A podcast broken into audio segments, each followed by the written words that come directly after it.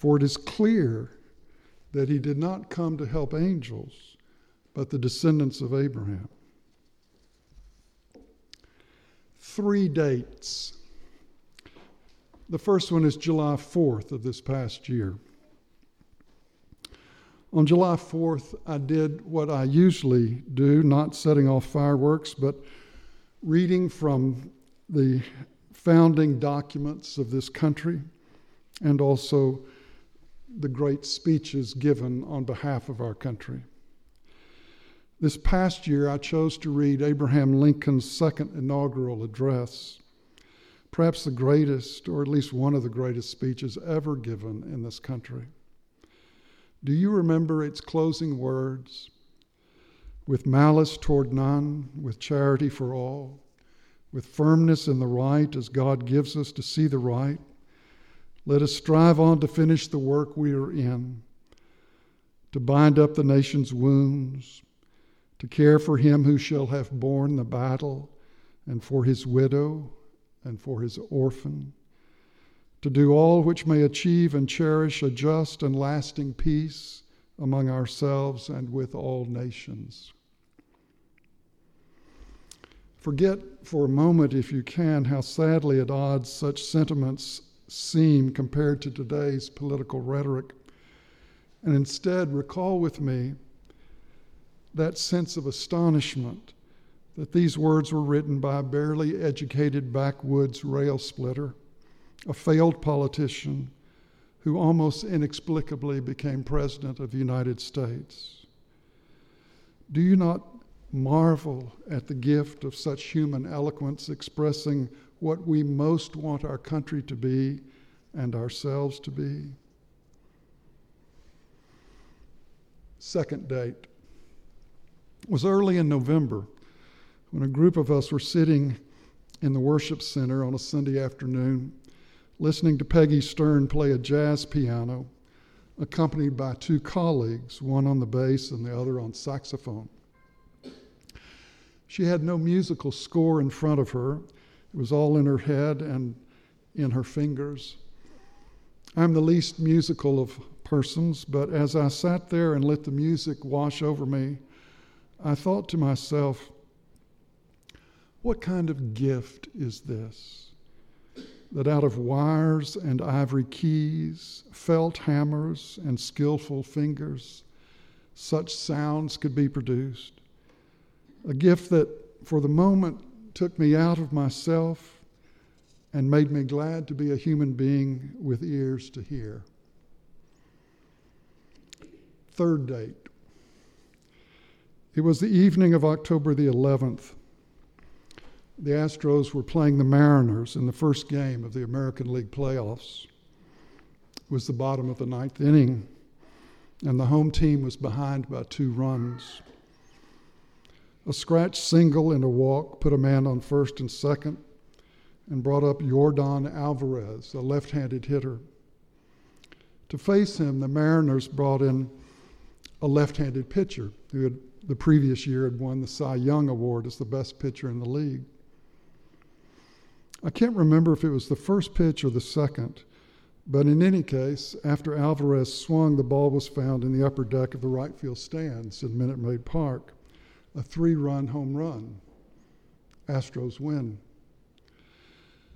Sadly, I must report to you that there have been few moments in my life when I've been more happy. the birth of a child, my wedding day, a couple of others I can recall. But in truth, the joy I felt at that moment was not inexpressible. I was yelling and screaming but heartfelt. It made me glad to be a human being. Now, I know these three examples are hardly on the same level. How could anything compete with Alvarez walk-off home run, after all? but I relate them to you not just as examples of human excellence, but as occasions for gratitude to God for our very human existence. The author of Hebrews despite what Jeopardy thinks, probably not the Apostle Paul, writes these strange words about Jesus Christ and his coming into the world. For it is clear, he writes, that he came, uh, that he did not come to help angels, but the descendants of Abraham. Therefore, he had to become like his brothers and sisters in every respect. We say so easily that God is love, that God so loved the world that he gave his only Son, that it seems almost taken for granted that God is like that a good and generous deity, kindly disposed toward the world, but probably not a God who knows us very well or who bothers himself with our failures or with the really dark places of this world. A kind of general benevolent deity, a hallmark sort of God, who invites us to believe in pleasant things and not ignore exactly, but overlook the more unpleasant realities of life. Cancer, grief stricken hearts, bombed out villages, broken lives, and perhaps most painful of all, our own powers of self deception and deceit. How could God love that sort of world? Those sorts of people in those kind of places? Are human beings really worth all that much trouble? Recently, I read about an environmental activist group calling itself the Voluntary Human Extinction Movement. It seeks to persuade people to abstain from human reproduction in order to save the planet. Human beings are, in their view, a blight on the planet and unworthy to be reproduced. In a way, I can understand their point of view. After Auschwitz, after Uvalde, after reading about the latest incident of child abuse, I would agree that human beings have a lot to answer for. Maybe despair represents a kind of wisdom. Maybe there really is nothing to believe in except the good of our own disappearance, and that right quickly. The author of Hebrews knows that feeling of despair as well. He calls it the fear of death. He does not mean by that the fear of dying or even some fear of hell or painful afterlife, but rather the fear that death might truly have the last word, that nothingness and the multitude of our failures might be stronger than God's love for sinners, God's passion for human beings. The author of Hebrews thinks, though, that that's exactly why God's redeeming love was not aimed at angels, not offered as a lecture on seven habits of effective living, not sent as an algorithm to manage our lives, but rather was aimed at sinful human beings who suffer from their own failures and despair and struggle to believe the good news that has been laid in their laps at Christmas time in the form of a child. For it is clear that he did not come to help angels, but the descendants of Abraham, all of whom are quite earthen vessels, whose earthiness is not something despised by God, who took such earthiness on himself becoming in every respect like us, even to the point of voicing our most despairing moments on the cross My God, my God, why hast thou forsaken me? So that even our despair is taken away from us, and all that is left is the gift of this human being who insists on being with us at our darkest moments as well as our most joyful ones.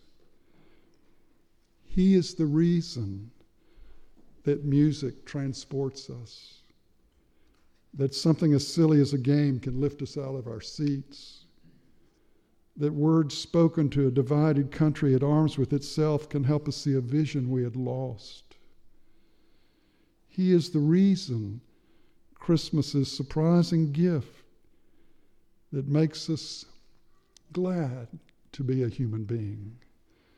Not hubristically proud, not despairingly resigned, but grateful for the goodness of the God whose love was not some vague general benevolence, but something painfully, thoroughly, happily human. The theological word for that is incarnate, infleshed, embodied, human, like humus, earthy, from dust and to dust, belonging always to the God who loves this dust and who breathed life into it and who will receive us when all we have left to offer him is our dust. That is the God who comes to us in Jesus Christ. It is enough to make you glad to be a human being. One final date. The Christmas supper this church celebrates every year, celebrated again this year in the worship center. And we're given the gift of children embodying for us the story of, of Jesus' birth with shepherds and angels and wise men and all.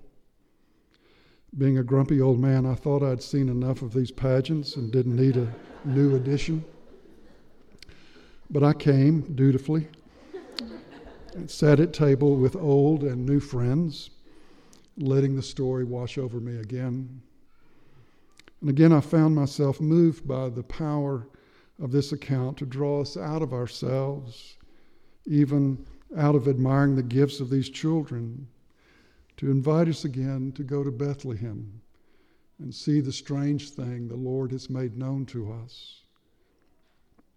But that gift only enabled us to receive other gifts. I was sitting at a table of old people like myself. But when the young people came, they taught us a version of the 12 days of Christmas.